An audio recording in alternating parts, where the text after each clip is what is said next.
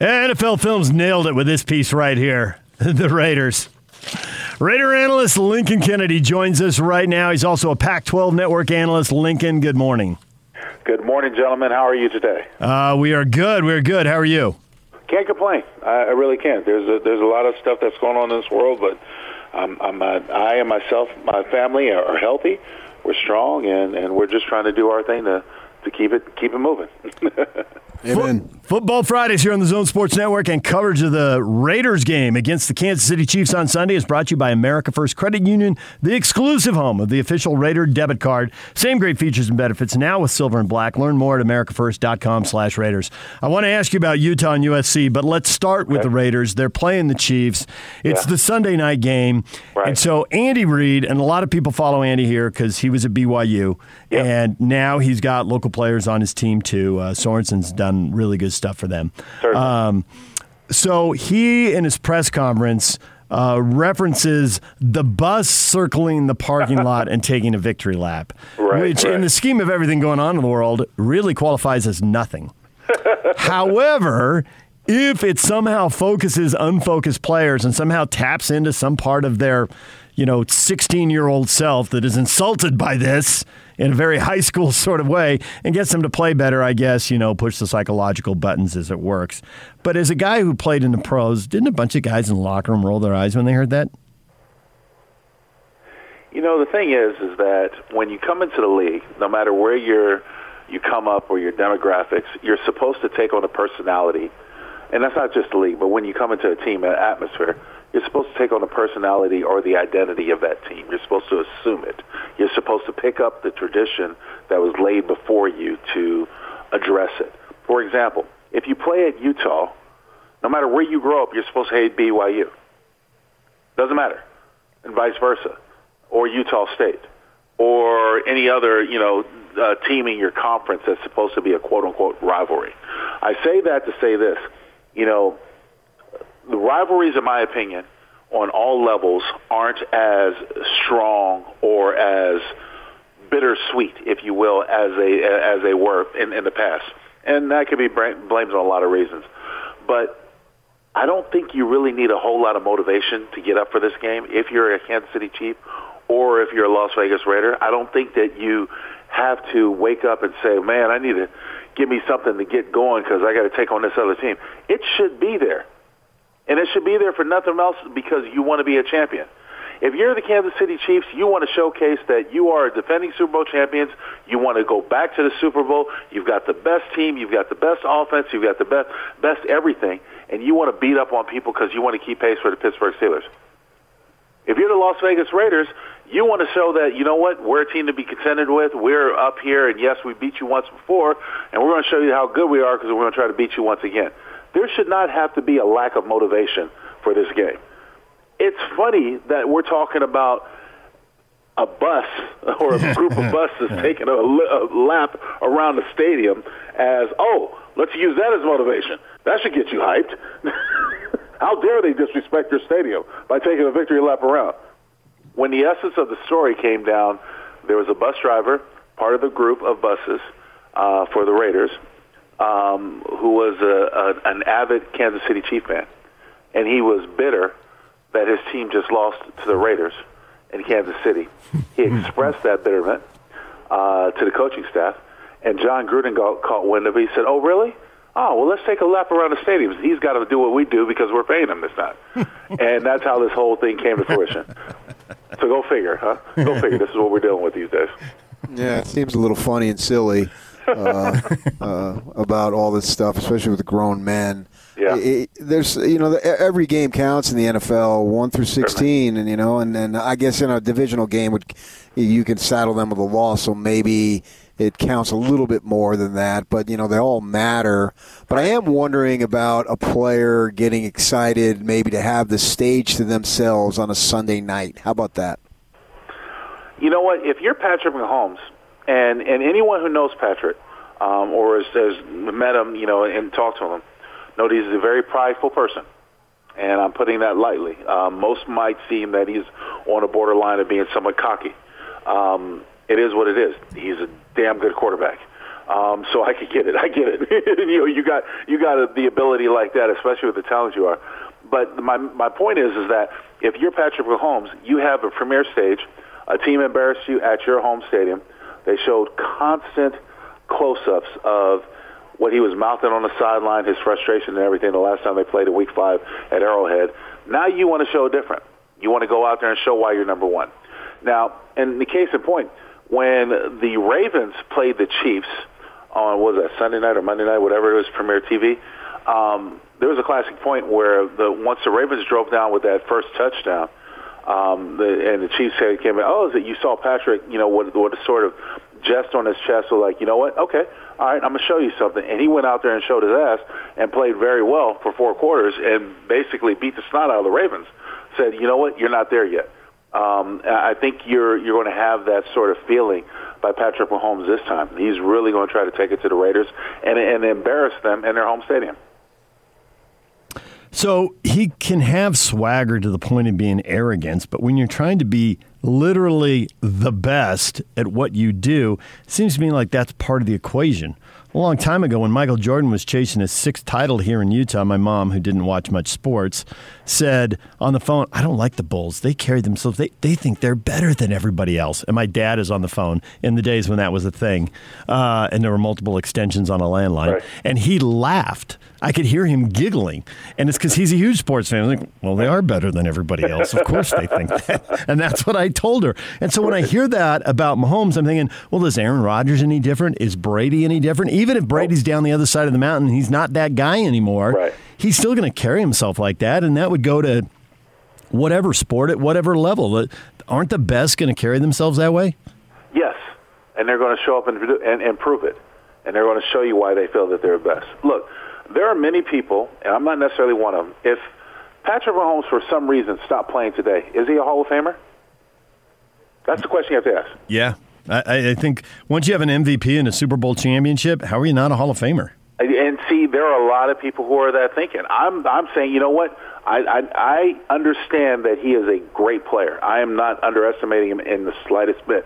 But he also has the fortune of being surrounded by immeasurable talent. When you talk about the receivers and everything he has to go through and the, and the coaching staff that he had the, to be fondly of, I would say he needs to do it a little bit more. Just show me a little, two or three more years of this greatness, and yes, I will anoint you a Hall of Famer. Because you, I, I think about when it comes to the Hall of Fame and telling the story of the National Football League, I'm thinking about length and consistency. And there's no doubt in my mind Patrick Mahomes is a great quarterback. I'm not I'm not, not slighted in any, any way.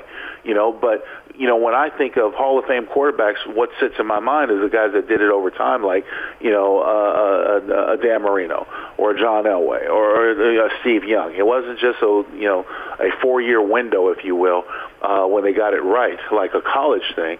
It was something that lasted more than that. But my, I say that to say this: there is a, there is a level of arrogance that's to be expected with any notable player, and you mentioned it.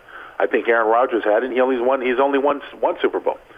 But it's not about the, the hardware that defines him. Aaron Rodgers has been a great quarterback over the length of his career.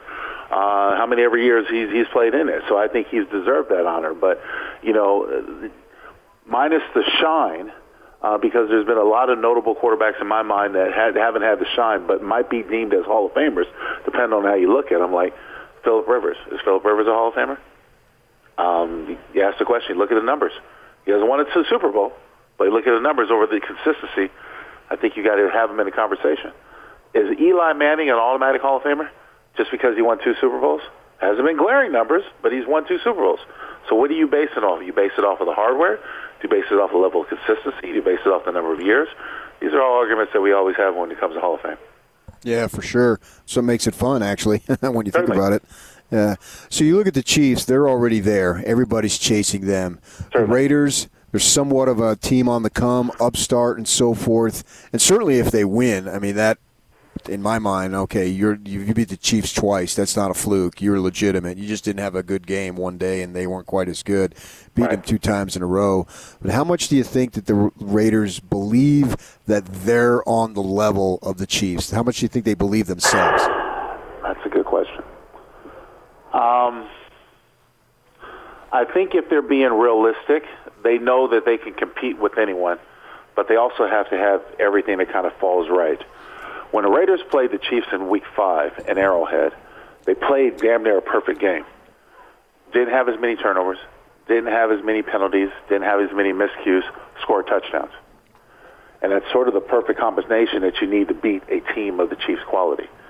Um, I know a number of guys in that Las Vegas Raiders locker room that feel that they are as good or want to be. I just don't know if they truly understand what they're saying, because this, the, the Raiders team is a very young team. If you look at it, I mean, Derek Carr, I think, is in year seven. There's not many people that are playing on this roster that are above that. And you talk about a championship-quality team, a caliber team, man, that's that's that, that's a lot. I'm not I don't I'm not sitting here trying to profess that I think the Raiders are a are a championship caliber team. I, I, I think they're a playoff compatible team. Of course, once you get into the playoffs, anything can happen as long as you're still playing. But um, I, I do think that the thorn in the side of this team, the Raiders, has been the Chiefs. Week five was a attention getter because they finally answered that challenge. Oh, we can beat the Chiefs. And now they're on the verge since, what is it, two thousand twelve, I think it was, the last time the Raiders swept the Chiefs uh, in a season. They're on the verge of doing something great. I still don't think they're a championship-caliber team, but if they beat the Chiefs twice, then I know they will have the confidence they can compete with anyone when they get in the playoffs. Right, right. Let's go to college football now. Okay. Uh, it's Utah and it's U S C. Are they playing this game? Is this going to be canceled, or are we going to have two teams playing? The, hoping, you know? hoping, hoping, hoping. Okay, all right. I think that you guys the have Utes more hope than I do. I think the Utes have had a lot of guys come out of the fourteen-day window, and uh-huh. that group of players, I think, um, pushed the number over the last two weeks. Okay, but it could still, it could, you know, there could be another group of players who test positive. Right. But I think the fact that that group is back. I think Kyle Whittingham just sounded different this week. He sounded more positive, but there are no guarantees. It's twenty twenty. But you know what, a- to be honest, guys, I, I love the game of football. I love the Pac twelve conference. You guys know me. We've done this for many years. I just really don't know what to make of what we're seeing here. I don't, because I don't know what's going to happen. Every day something can change. Yep. And right, so right. I can't get my hopes up to watch. In all honesty, I can't get my hopes up to watch S C and Utah go at it when – tomorrow, it might be different. yeah. And, and and I don't know what to make of this, because as an analyst, I try to break down what I'm possibly going to see or what I'm looking forward to. Half the time now with college football especially, I don't know if those players are going to be available. Right. More importantly, I don't know if the game's going to be available. Hmm. So of what you have seen of U S C in these two games. They're beatable. The, yeah.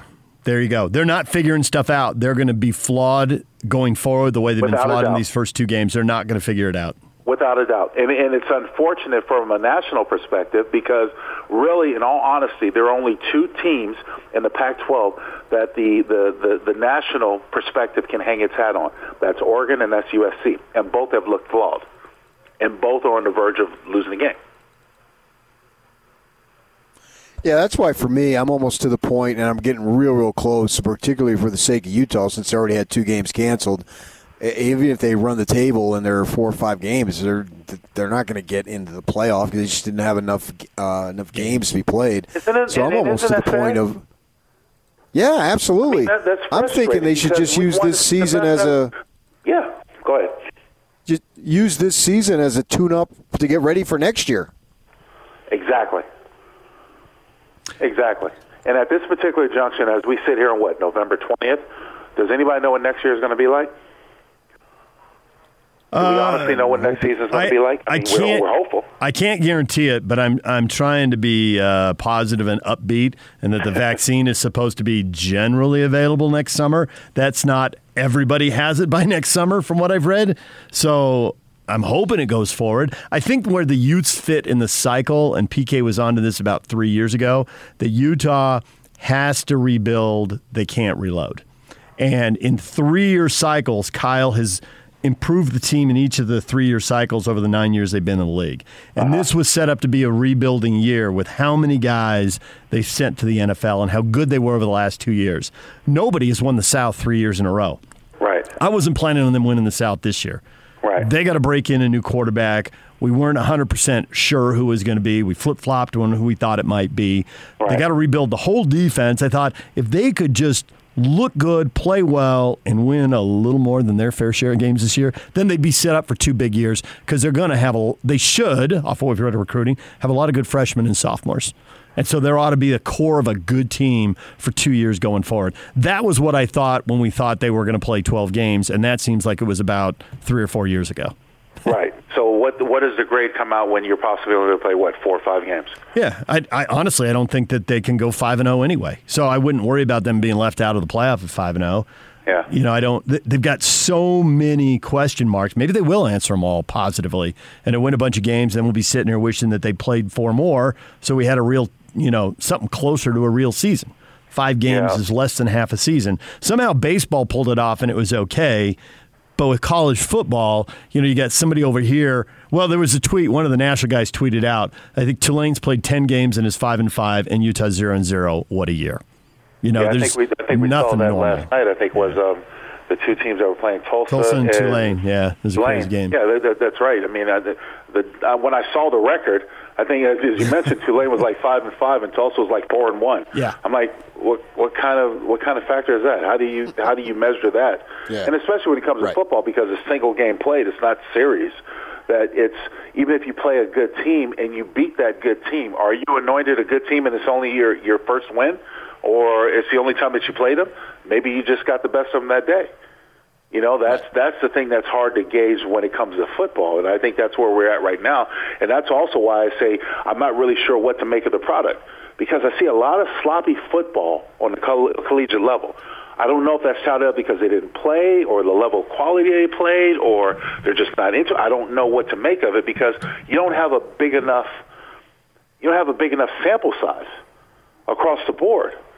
I mean, you have you have one conference that's going to play eleven games, and the other conference is going to play six games. How do you judge who's the better? Uh, you blow off the Pac twelve because you wanted to do that in the first place. Yeah. that's that's how that's going to work. Yeah, yeah, yeah. All right, so Lincoln, I well, before we go, Lincoln, yeah. I got an yeah. idea, and I want to run it by you. Eventually, okay. we'll get back to normal, and Allegiant Stadium will be filled, and there'll be crazies running around, and we'll all enjoy life again the way we knew it. But my thought, since we're the Raider Station and we're helping build the product, that when we get to that point, one of those eight games, the Raiders have all the guys the uh, who work for the zone, and they have us down for a game. Can we make that happen? I, I will talk to some people. I'm sure we can make that happen. That would be awesome. that, that would be so. I mean, we're we're Raiders North here. That would yeah. that would be so sweet. I, you know what, you know what, I, you guys will be very impressed when you see Allegiant Stadium. It's the first time since my affiliation with the Raiders for a quarter of a century that the Raiders have a true home, and it looks like the Raiders. You feel it.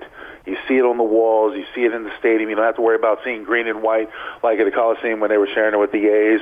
You don't have to see, you know, Trojan colors when they were in, in, in yeah. the Coliseum in Los Angeles sharing it with the, you know, F C. You know, it's it feels home for the Raiders, and the view is beautiful. Once they open up the patio doors, and you guys look across the fifteen, and you see the the strip, you see, you know, the Luxor, you see the M G M, and all that stuff. It's yeah. it, it's beautiful. It's breathtaking. Last thing before we let you go, the yeah, uh, you you I just want to say how much you nailed this discussion earlier. You were talking about Mahomes is great, but he's got really good people around him, and does he appreciate the coaching staff, the rest of the offense, the defense? And it's probably hard for him to appreciate it because he hasn't been in a situation where he doesn't have it. He doesn't know right. how hard it is to put together. I mean, at some level, he appreciates it, but he can't right. fully because he's not fifty and he hasn't watched N F L talent wasted in bad organizations, right? And it right. made me think, when you brought up that Hall of Fame thing, you said, is Eli Manning a Hall of Famer? Is Philip Rivers a Hall of Famer?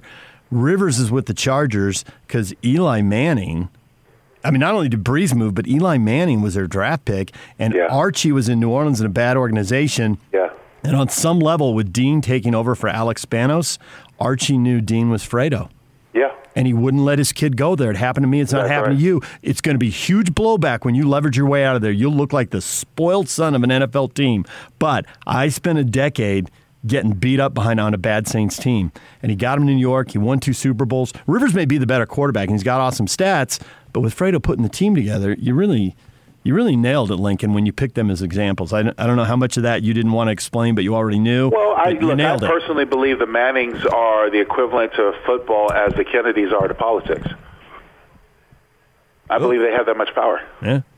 And I believe you can watch, you can watch as Archie Manning's grandson, I think, is playing at Ole Miss or one of the schools, how much coverage he gets in the next couple of years by the media. Yeah.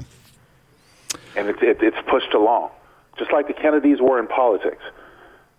How every Kennedy that was involved in politics was pushed along by the media. You're going to see the same thing that goes for the Manning family. And it's no slight on them. I mean, I think, you know, they had two good quarterbacks. I'm not a big Eli fan, never really was. Peyton, I think, was the truth, and, of course, Peyton's going to be a first-ballot Hall of Famer. Eli, to some extent, I think, might be a first-ballot Hall of Famer. But, you know, it's to each his own. Yeah. I don't have a vote, so I'm just from outside looking in. Lincoln, we appreciate the time. Good segment. Thanks for joining us. Always a pleasure, guys. Be well. See you next All week, right. Okay?